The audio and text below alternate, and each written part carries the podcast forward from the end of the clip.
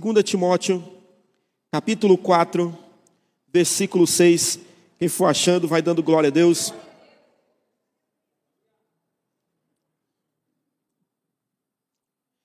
O tema da nossa mensagem hoje, irmãos, é a perseverança de Paulo. 2 Timóteo, capítulo 4, versículo 6, a palavra do Senhor diz assim: Quanto a mim, já estou sendo oferecido por libação, e o tempo da minha partida chegou. Combati o bom combate, completei a carreira, guardei a fé. Desde agora me está guardada a coroa da justiça, que o Senhor, reto juiz, me dará naquele dia. E não somente a mim, mas também a todos os que, os que amam a sua vinda. Versículo 9. Empenhe-se por vir até aqui o mais depressa possível, porque Demas, tendo amado o presente século, me abandonou e se foi para Tessalônica.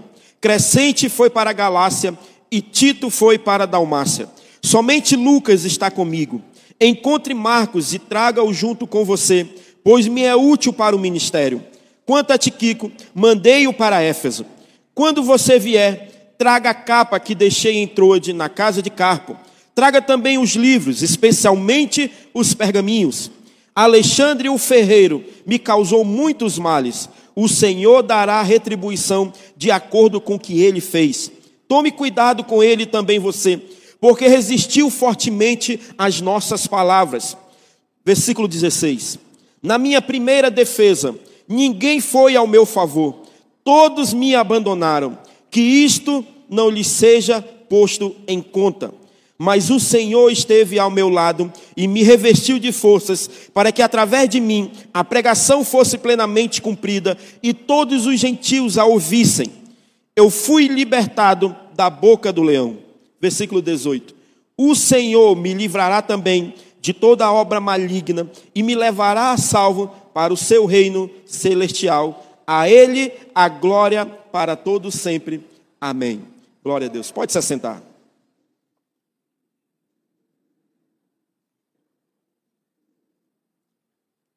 Irmãos, eu gostaria de falar com, com os irmãos nessa noite sobre perseverança.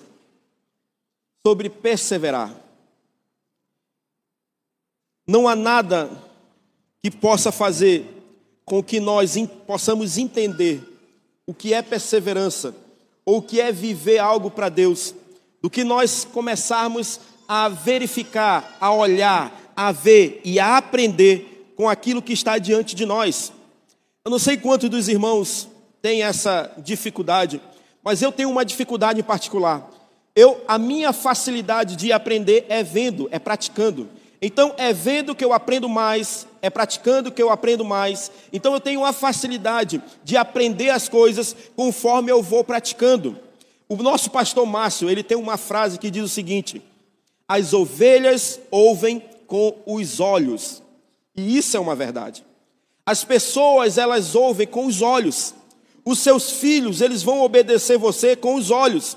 Ele vai ouvir aquilo que você está falando, mas ele vai olhar se você está fazendo aquilo que você diz se você realmente vive aquilo que sua boca está falando. Então nós temos uma facilidade de aprendermos com atitudes, de aprendermos com exemplos, e é debaixo disso que eu queria trazer para nós o exemplo da vida de Paulo, a perseverança que Paulo teve diante das lutas, diante das suas dificuldades, diante dos problemas, diante de tudo que se levantou até a sua vida e em todo o seu caminho. Nós precisamos entender, irmãos, o que é perseverança. Nós acreditamos que perseverança, que perseverar, é eu insistir, é eu lutar, é eu permanecer debaixo de um propósito, até onde eu consigo ir, até onde as minhas forças alcançam, até onde o meu braço consegue tocar. E perseverança não tem a ver com isso.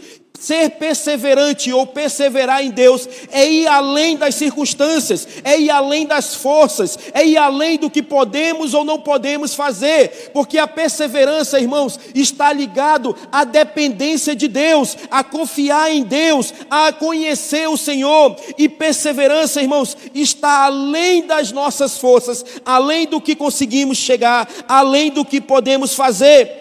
E o texto que nós lemos acima é justamente um exemplo da vida de Paulo de perseverança, onde Paulo, ele está ali escrevendo essa carta ao seu discípulo, ao jovem pastor Timóteo, para que ele possa aprender, para que ele possa perseverar. E em 2 Timóteo, capítulo 4, o versículo 1 a ao, ao, início do capítulo 4, Paulo diz assim a Timóteo: Conjuro-te perante Deus e Cristo Jesus, que há de julgar vivos e mortos pela manifestação do seu reino prega a palavra, insista, quer seja oportuno, quer não, corrige, repreenda, exorte com toda longanimidade e doutrina, pois haverá o tempo que não suportarão a sã doutrina, pelo contrário, cercar-se-ão de mestres segundo as suas próprias cobiças, como que sentindo coceira nos ouvidos, e se recusarão a dar ouvidos à verdade,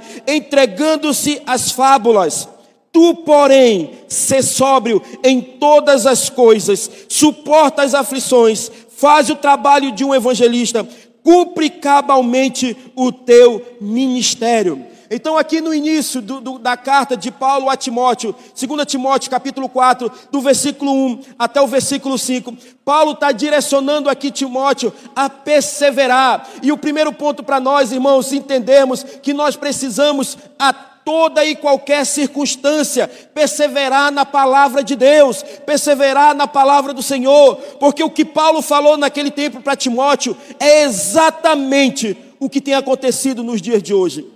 Onde as pessoas estão levantando para si mesmo mestres segundo as suas próprias cobiças, segundo suas próprias concupiscências, segundo seus próprios desejos. As pessoas estão hoje querendo adaptar a palavra de Deus ao seu modo de viver, ao seu modo de ser, ao seu estilo de vida.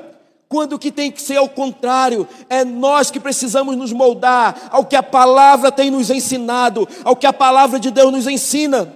Então, aqui em 2 Timóteo, capítulo 4, Paulo, quando escreve ao pastor Timóteo, ele fala para ele perseverar na palavra de Deus, na palavra do Senhor, para que nós possamos continuar debaixo do propósito que Deus tem para as nossas vidas.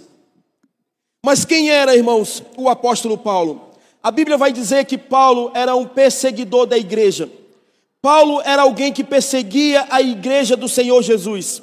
Paulo era alguém que conhecia a Torá, que conhecia o Antigo Testamento, que conhecia as leis. E quando começa a surgir o movimento do, do cristão, o cristianismo, Paulo vê aquilo como sendo errado e ele começa a perseguir a igreja do Senhor Jesus. Até o dia que Paulo tem um encontro com o Senhor, que Jesus aparece para ele, ele fica cego, e depois a Bíblia vai dizer que as escamas caem dos olhos dele, e Paulo começa a entender o propósito de Deus para a vida dele, e a partir desse momento, Paulo deixa de ser perseguidor e passa a ser perseguido.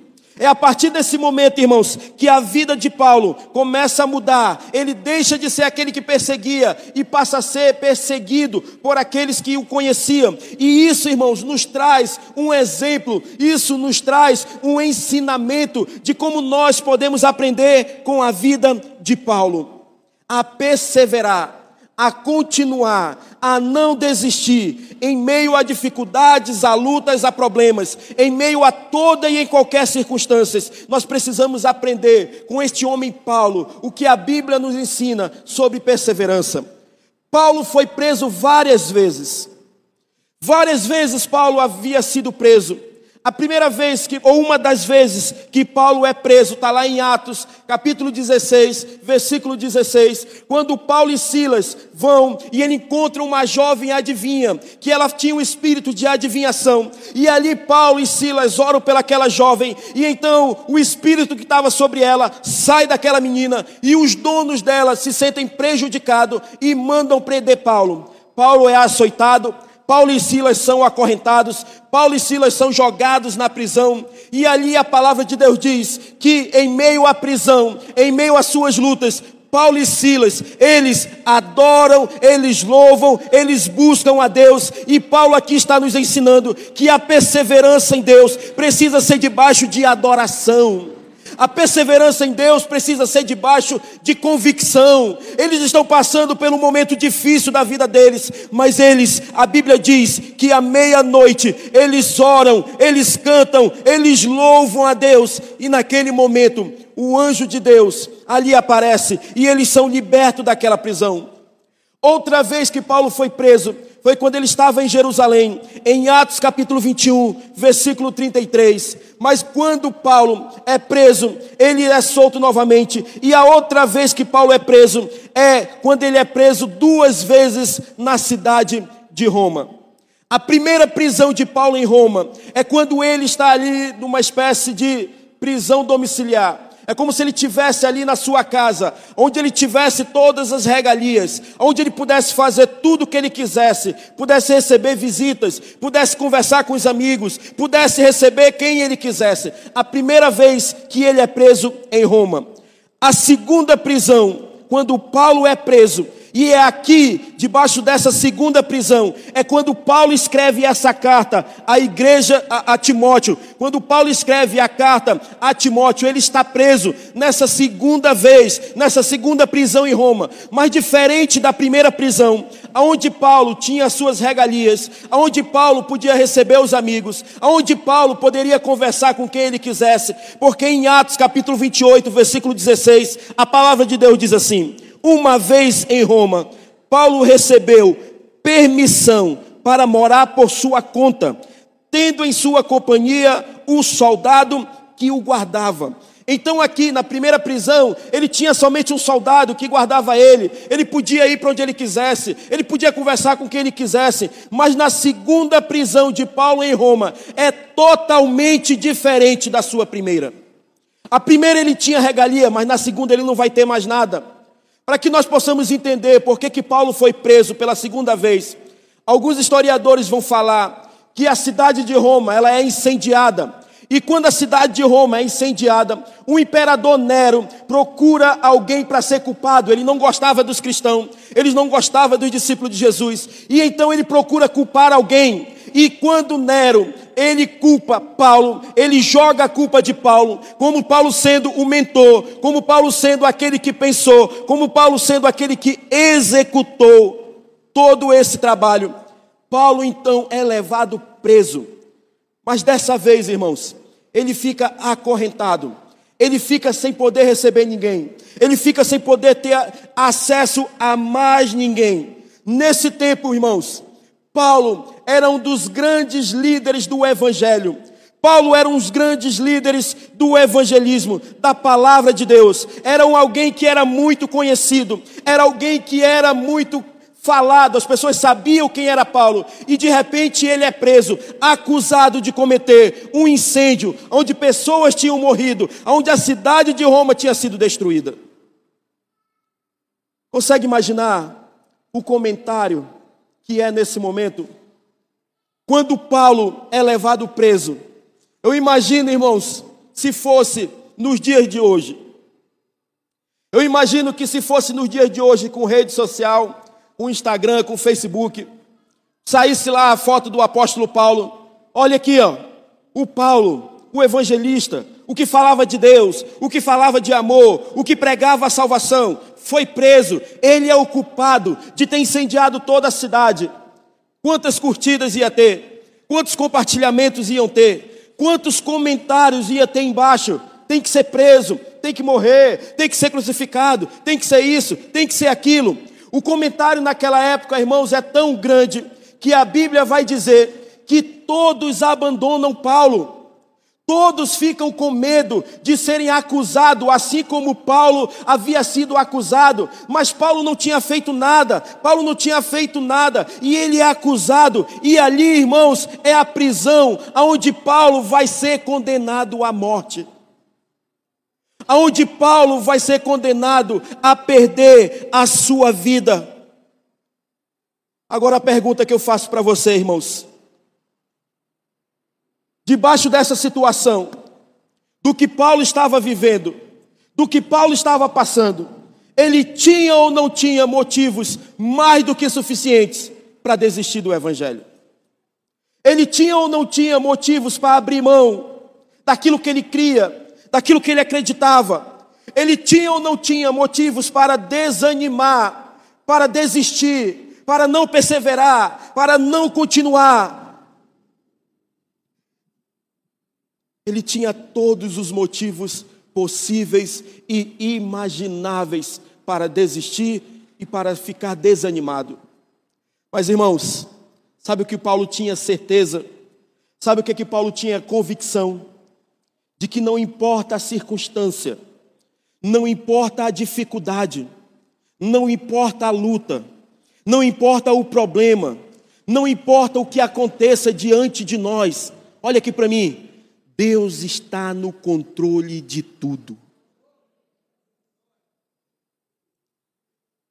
O nosso erro, sabe qual é, irmãos? Olha aqui para mim. É achar que Deus é igual a mim e a você. O nosso erro é achar que Deus age como nós agimos. Nós achamos, irmãos, que Deus é como a gente, que quando algo foge do nosso controle, que quando algo, algo foge do nosso planejamento, que quando algo foge daquilo que sonhamos, que pensamos, que planejamos, que dedicamos, que nos esforçamos, que quando algo foge desse controle, assim como nós nos desesperamos, o que vamos fazer, o que vamos, para onde vamos, que decisão vamos tomar, nós achamos que Deus lá no céu está da mesma forma. Que Deus lá no céu está olhando para Jesus e dizendo assim: Ô Jesus, não deu certo. E agora o que, que a gente faz? A gente acha que Deus está no céu olhando para o Espírito Santo dizendo: ih, deu ruim, e agora?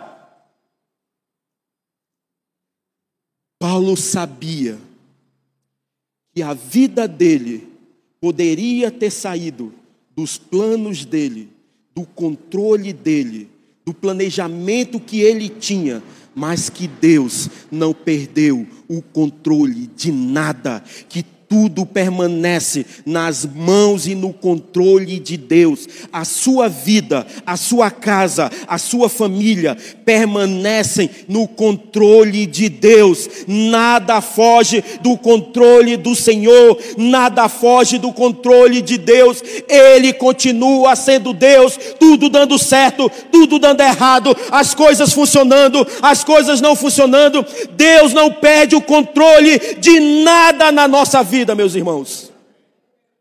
E Paulo sabia disso. E Paulo tinha convicção disso, de que Deus estava no controle de tudo na vida dele. Irmãos, Paulo é levado preso. E quando Paulo está sendo levado preso, ele diz para Timóteo, em 2 Timóteo, capítulo 1, versículo 15, quando ele diz assim: Você sabe que todos os da província da Ásia me abandonaram, inclusive Figelo e Hermógenes. Primeiro ponto para nós essa noite, para aprendermos com a vida de Paulo. Primeiro princípio, para que nós possamos aprender o que Paulo nos ensina a perseverar. O que Paulo está nos ensinando aqui, irmãos, e é o primeiro ponto para nós: que persevere ou devemos perseverar quando todo mundo nos abandonar.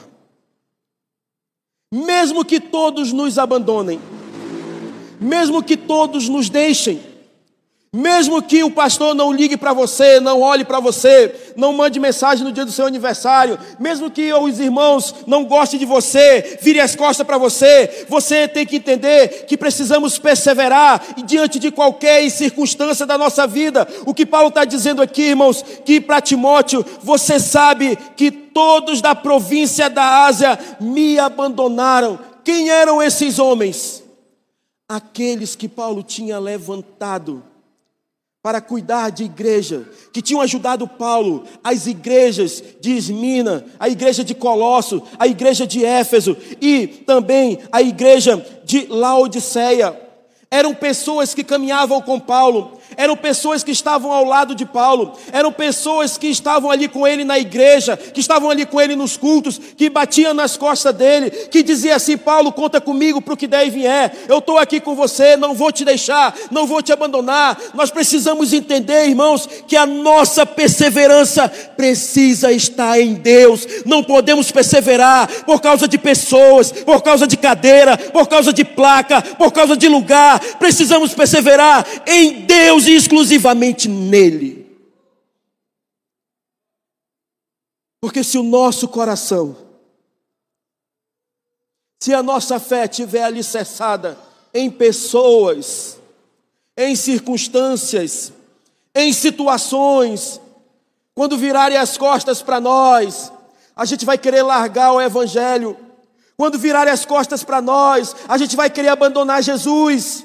Paulo entendeu que a fidelidade dele estava ao Senhor, ele precisava ser fiel a Deus. Quando Paulo, irmãos, é acusado de algo que ele não cometeu, todo mundo deixa ele, todos os abandonam, todo mundo vai embora, por medo de serem culpados pelo mesmo crime.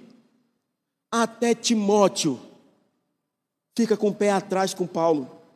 2 Timóteo, capítulo 1, versículo 8.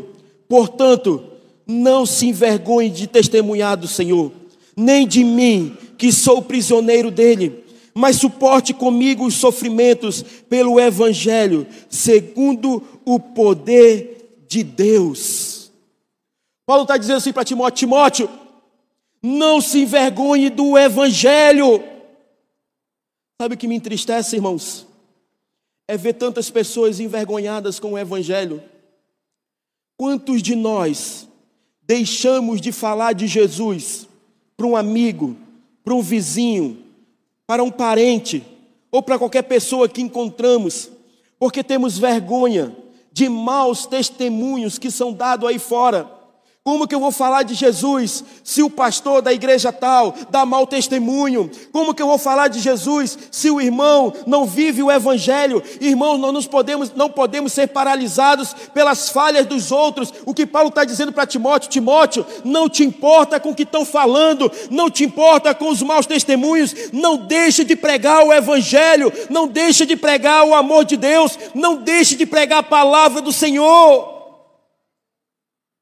Não podemos parar, irmãos, porque um irmão errou, porque o outro pecou, porque o outro desviou, porque o outro está dando mau testemunho lá fora. Nós temos que continuar pregando a palavra de Deus, pregando a palavra do Senhor, e é isso que Paulo diz, portanto, não se envergonhe de testemunhar do Senhor. Você já pensou? Aconteceu um escândalo no meio da igreja do Senhor, alguém, sei lá, uma pessoa, fizer algo que todo mundo se escandalize, o que, nós vamos fazer? Vamos nos calar? Vamos abandonar a fé? Ou vamos continuar pregando o Evangelho, pregando a palavra de Deus? Tivemos anos atrás um, um exemplo de um pastor que chutou uma vez uma santa.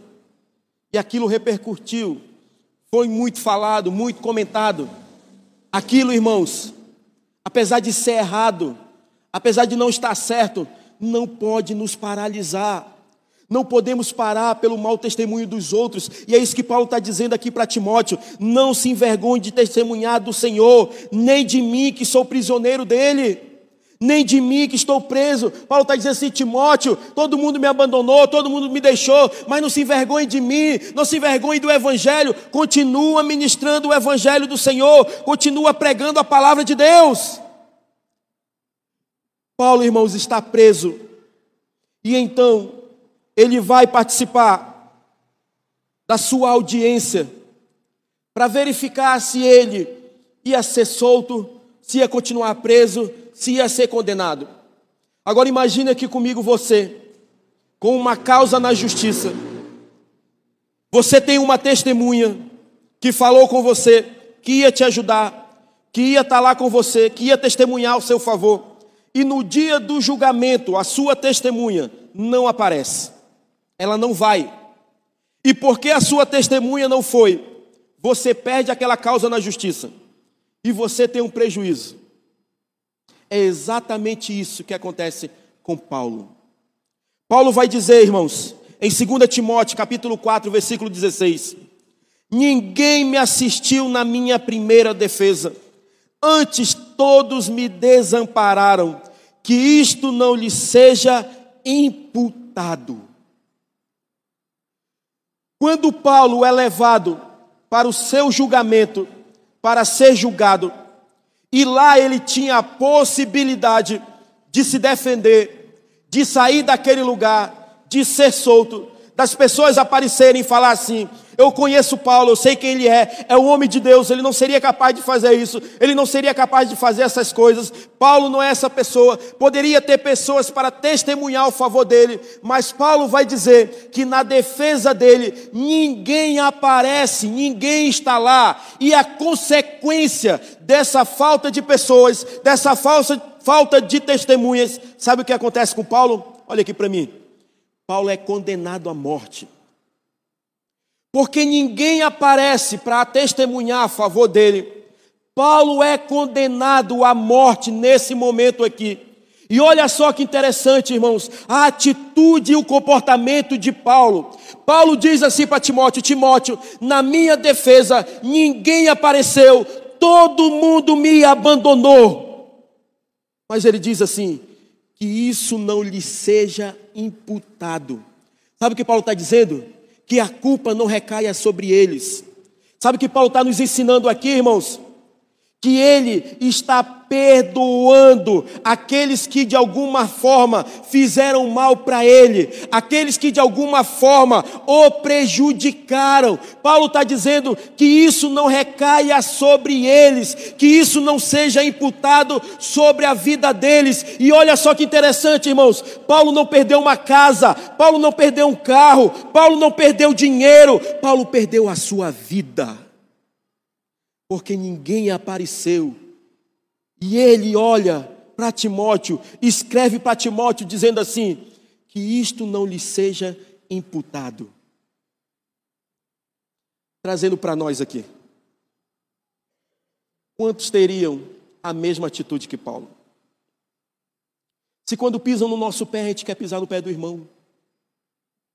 Se quando a gente, se alguém fala, chega até nós, dizendo assim, você nem sabe, Fulano estava falando de você, você nem sabe se realmente falou, você já toma partido, você já quer resolver, já quer partir para a briga. Irmãos, Perseverar em Deus, perseverar no Senhor, perseverar na palavra de Deus, é continuar crendo em Deus, mesmo que todo mundo abandone, mesmo que todo mundo deixe, mesmo que todos virem a costa, nós precisamos entender o que a palavra de Deus diz, mesmo que o teu pai e a tua mãe te abandone, eu, o Senhor, jamais te abandonarei, Deus jamais nos deixará, Deus jamais nos abandonará, Ele sempre estará conosco. Ninguém foi defender, defender Paulo. Mesmo assim, ele perdoa aqueles irmãos que o prejudicaram, que fizeram mal a ele. Segundo ponto, para aprendermos com o apóstolo Paulo a perseverança. 2 Timóteo, capítulo 4, versículo 6. Paulo diz assim: Procura vir ter comigo depressa. Irmãos, nós não podemos deixar de pedir ajuda quando precisamos. O segundo ponto para nós perseverarmos, nós precisamos entender que não vamos conseguir perseverar sozinhos. Nós não vamos conseguir perseverar na força só do nosso braço, que nós vamos precisar de ajuda, que nós vamos precisar de socorro, que nós vamos precisar dos nossos irmãos. Quando Paulo escreve a segunda carta de Timóteo, no versículo, no capítulo 4, no versículo 9, ele está dizendo assim: procura ver comigo depressa.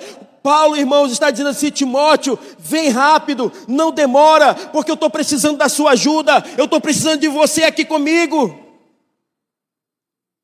Nós não podemos, irmãos, ter medo de pedir ajuda se nós estamos passando por alguma dificuldade, se estamos passando por algum problema, se estamos passando por alguma luta, nós temos que pedir ajuda, nós temos que pedir socorro.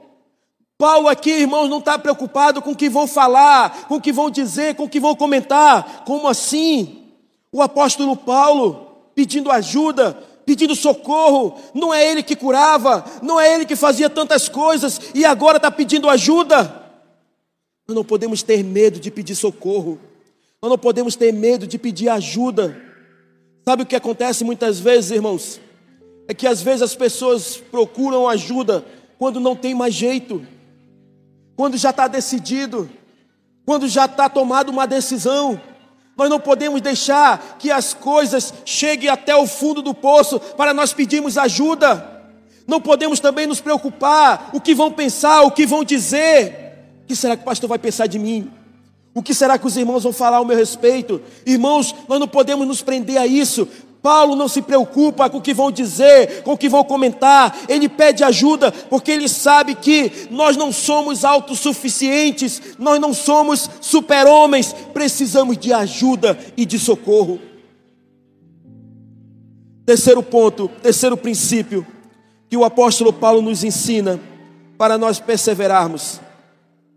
Para perseverar, irmãos, nós precisamos permanecer firmes no propósito de Deus para a nossa vida. 2 Timóteo, capítulo 4, versículo 10. Porque Demas me desamparou, amando o presente século, e foi para Tessalônica, Crescente para a Galácia, e Tito para Dalmácia. Sabe o que está acontecendo, irmãos? Todo mundo vai embora, cada um vai para o seu lado, Cada um segue o seu caminho, não estou ouvindo. Cada um segue o seu caminho. Cada um segue a sua rota. E todos abandonam Paulo. Todos deixam Paulo. Nós precisamos permanecer debaixo do propósito do Senhor, recebendo ou não recebendo tapinha nas costas. As pessoas concordando ou não conosco, nós precisamos permanecer debaixo do propósito de Deus. Nada pode nos separar do propósito do Senhor. Eu passei por uma situação, irmãos. Eu falei aqui de manhã. Lá em Manaus. Eu congreguei numa igreja há 15 anos. 15 anos eu congreguei nessa igreja. Eu tinha lá um casal de pastores, que eram os pastores da rede de jovem que eu participava. E esses pastores eu amava muito. Eu tinha um carinho muito grande por eles. Aprendi muito com eles. Fui muito ministrado por Deus através da vida deles. Quando inteirou 10 anos ali que nós estávamos na igreja, esse casal chegou em um culto e falou o seguinte: que eles estavam indo embora, que eles estavam saindo da igreja, que eles iam viver um propósito que Deus tinha na vida deles. E eu lembro, irmãos, que foi um dia muito triste, onde eu chorei bastante, onde eu fiquei ali com meu coração tão entristecido por aqueles, aquele homem, aquela mulher, aqueles pastores que eu gostava tanto, está saindo do nosso meio. Quando eles foram embora, vários irmãos foram atrás dele. Eu não fui. Eu permaneci no mesmo lugar. Eu gostava muito deles. Eu tinha um carinho muito grande por eles, uma admiração muito grande pela vida deles. Mas eu entendi que mais do que agradar a homens, mais do que acompanhar uma pessoa, um propósito, eu preciso viver o propósito que Deus tem para minha vida.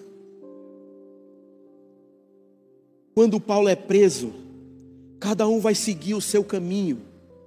Mas Paulo entende, irmãos, que para perseverar em Deus, ele precisa permanecer aonde Deus quer, aonde o propósito que Deus tem para a vida dele, independente se está com pessoa que gosta ou não, se está com pessoas que se sente bem ou não, se está com pessoas que vão bater nas costas dele ou não. Paulo entende que mais do que agradar pessoas, ele precisa viver o propósito que Deus tem para a vida dele. Nós precisamos ser fiéis ao propósito que Deus tem na nossa vida, porque quando nós nos tornarmos fiéis, fiéis ao propósito que Deus tem para nós, nós viveremos a plenitude da vontade de Deus na nossa vida. Mas precisamos ser fiéis ao propósito.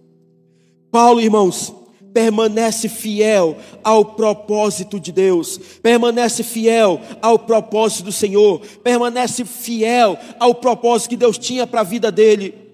Quarto princípio que Paulo nos ensina para perseverarmos para perseverarmos, irmãos, não podemos continuar cometendo os mesmos erros. Nós precisamos, irmãos, reconhecer os erros que cometemos. Nós precisamos tomar uma decisão e admitir e reparar o erro que já cometemos no passado, ou que cometemos ontem, ou que cometemos semanas atrás, ou que cometemos anos atrás. Para que nós possamos perseverar, irmãos, nós não podemos carregar mágoas, rancores no nosso coração.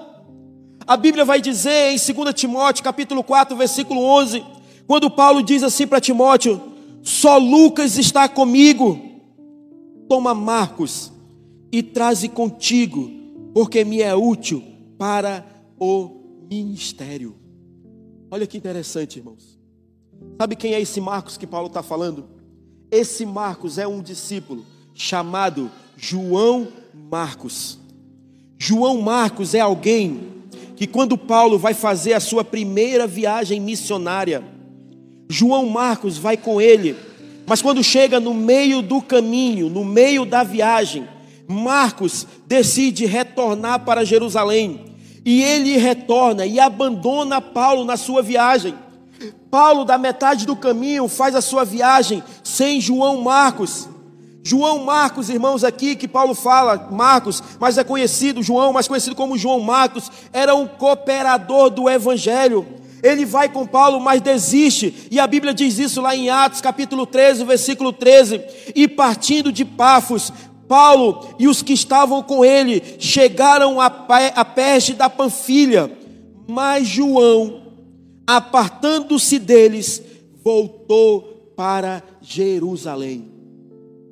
Anos atrás de Paulo ser preso, ele está indo para uma viagem missionária. Alguns irmãos com ele, inclusive Marcos, João Marcos vai com ele. Mas no meio do caminho, Marcos desiste, João Marcos desiste e volta para Jerusalém. E aquilo, irmãos, deixa uma marca no coração de Paulo. Paulo fica com raiva, Paulo fica chateado, porque Marcos havia abandonado ele no meio do caminho. Sabe o que eu acho interessante, irmãos?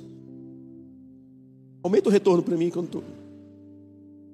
Sabe o que eu acho interessante, irmãos? É que nós achamos que quando alguém nos faz mal, que quando alguém faz algo contra nós, que Deus não tem um propósito na vida dela, só porque nos feriu. Nós achamos que porque alguém falou mal da gente, fez algum mal contra nós, que não existe um propósito de Deus na vida daquela pessoa. Quer que eu te diga uma coisa? Vai ter muita gente que já te feriu um dia, que vai estar lá no céu junto com você. Esse João Marcos, que abandona Paulo na sua viagem, a Bíblia vai dizer que há um concílio em Jerusalém, onde os apóstolos, os discípulos se encontram, e lá em Atos capítulo 15, versículo 36, Paulo está ali no concílio de Jerusalém, e ele encontra Barnabé, e então Paulo diz assim: eles começam a conversar para fazerem novamente uma nova viagem missionária, para eles visitarem as igrejas que eles abriram, para eles verem os irmãos que eles haviam feito a viagem anterior, para ver como os irmãos estavam. Mas sabe o que acontece em Atos capítulo 16, versículo 36? Algum tempo depois, Paulo disse a Barnabé: Voltemos para visitar os irmãos em todas as cidades onde pregamos a palavra do Senhor para ver como estão indo. Barnabé queria levar João, também chamado Marcos, mas Paulo não achava prudente levá-lo, pois ele, abandonando-os na Panfilha, não permanecera com eles no trabalho. Tiveram um desentendimento tão sério que se separaram. Barnabé, levando consigo Marcos, navegou para Chipre mas Paulo escolheu Silas e partiu, encomendado pelos irmãos, a graça do Senhor. Quando Paulo e Barnabé se encontram, e tem aquele momento de alegria, como tá? Vamos lá, vamos voltar para levar a palavra, para ver aqueles irmãos que nós já visitamos, que nós construímos lá, que nós falamos de Jesus. Barnabé diz assim: vamos, mas eu vou levar João Marcos. Aí Paulo diz: não, não quero ele, não. Ele me abandonou na primeira viagem. Não é certo, não é prudente. E a Bíblia diz que há um desentendimento tão grande entre Paulo e Barnabé que eles se separam. Paulo pega Silas e vai para um lado, Barnabé pega João Marcos e vai para o outro lado.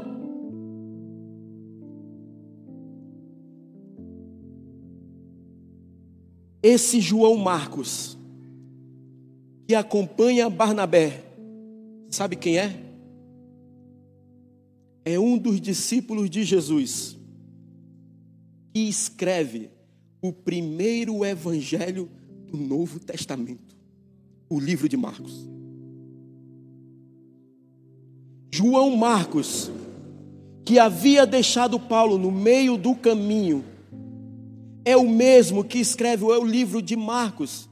Irmãos, tem pessoas que vão nos ferir, que vão nos machucar, que vão fazer algo contra nós, mas isso não quer dizer que Deus não tenha um propósito na vida delas, que a misericórdia de Deus não está também sobre a vida delas, porque assim como Jesus morreu por mim e pelos meus pecados, Ele morreu por você e pelos seus pecados e por aqueles que nos feriram, que nos machucaram, também tem um propósito de Deus na vida deles.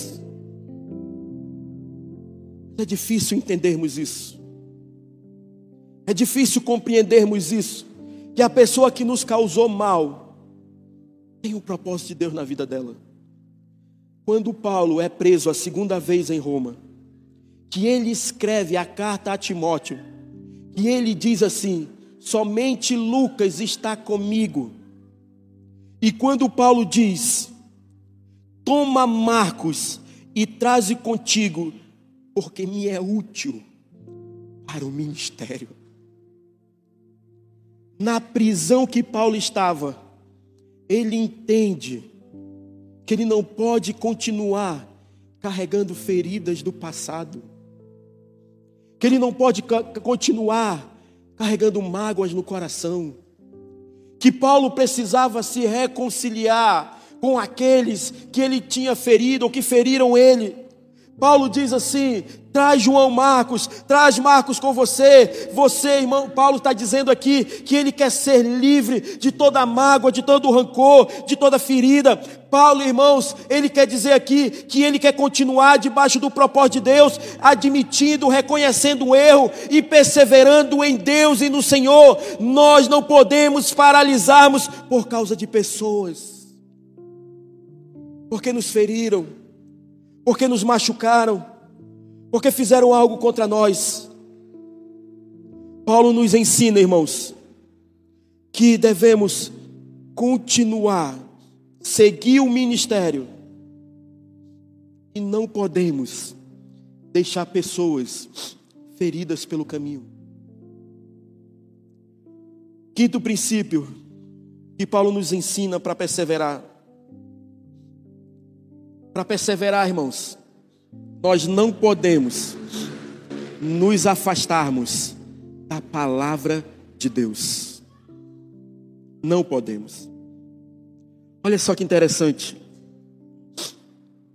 Paulo é preso,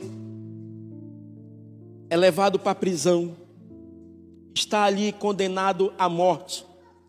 Mas quando ele tem a oportunidade de escrever a carta a Timóteo, em 2 Timóteo, capítulo 4, versículo 13, olha o que Paulo diz para Timóteo: Quando vieres, traz a capa que deixei em Troade, em casa de Carpo, e os livros, principalmente os pergaminhos. Irmãos, é tão interessante nós olharmos a atitude de Paulo. Porque quando Paulo pede para ele trazer a capa dele, é porque aquele lugar que ele estava preso com certeza era um lugar úmido e frio. Ele estava passando frio ali. Ele queria algo para se aquecer. Então ele pede: ó, traz a minha capa que eu deixei lá na casa de Carpo, em Trode. E Paulo diz o seguinte: Timóteo, traz também os meus livros, que eu quero continuar lendo. Mas o que eu acho mais interessante, irmãos, o que Paulo diz no final desse versículo: Timóteo, traz os pergaminhos. Sabe o que Paulo está dizendo para Timóteo? Timóteo, traz a minha Bíblia. Timóteo, eu esqueci minha Bíblia, não deu tempo de pegar. Traz principalmente os pergaminhos. O que Paulo está dizendo aqui, Timóteo, o principal que você tem que trazer para mim é a Bíblia, é a palavra de Deus. Irmãos, Paulo estava preso, condenado à morte, mas a sua preocupação era de ler a palavra de Deus, era de mergulhar na palavra de Deus, era de continuar lendo a palavra do Senhor, para que nós possamos continuar perseverando. Não podemos nos afastar da palavra de Deus. Não podemos nos afastar da Bíblia. Eu não consigo entender, irmãos, como tem gente que passa um dia, uma semana, meses sem ler a palavra de Deus. Enquanto que Paulo, condenado à morte, a sua preocupação em continuar lendo a palavra do Senhor. Vou morrer, já fui condenado, mas Timóteo, não posso deixar de ler a palavra. Traz a minha capa, traz os meus livros, mas principalmente os pergaminhos, a palavra do Senhor, é o que Paulo nos ensina. Sexto princípio que Paulo nos ensina para perseverar. 2 Timóteo capítulo 4, versículo 16. Paulo diz o seguinte: Ninguém me assistiu na minha primeira defesa. Antes todos me desampararam. Que isto não lhe seja imputado. Mas o Senhor me assistiu e me fortaleceu, para que por mim fosse cumprida a pregação e todos os gentios a ouvissem, e fiquei livre da boca do leão. O próximo ponto para perseverarmos que Paulo nos ensina, irmãos. Nós nunca, jamais podemos esquecer que Deus jamais nos abandona. Deus jamais nos deixa. Deus jamais vai abandonar os seus filhos. O que Paulo está dizendo aqui, irmãos, quando ele escreve para Timóteo: Timóteo, ninguém apareceu na minha defesa. Ninguém compareceu para testemunhar o meu favor. Ninguém estava ali comigo. Os irmãos não vieram, os líderes não vieram, os apóstolos não vieram. Inclusive você, Timóteo, não veio. Ninguém apareceu, ninguém estava ali comigo. E ele diz que isso não lhe seja imputado. Mas no versículo 17, Paulo vai dizer que apesar de ninguém ter ido na defesa dele, ele diz: Mas o Senhor me assistiu. O Senhor me fortaleceu. Irmãos, pode tudo e todos abandonarem você, mas Deus jamais nos deixará. Sabe por que Paulo diz: Timóteo, ninguém apareceu, ninguém veio, que isto não seja imputado sobre eles. Sabe por que Paulo diz isso, irmãos?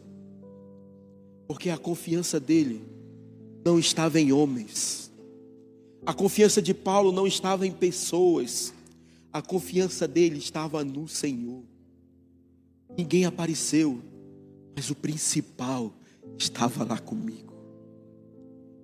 Ninguém me assistiu, ninguém me fortaleceu, mas o Senhor estava lá me dando forças para continuar. Fique de pé.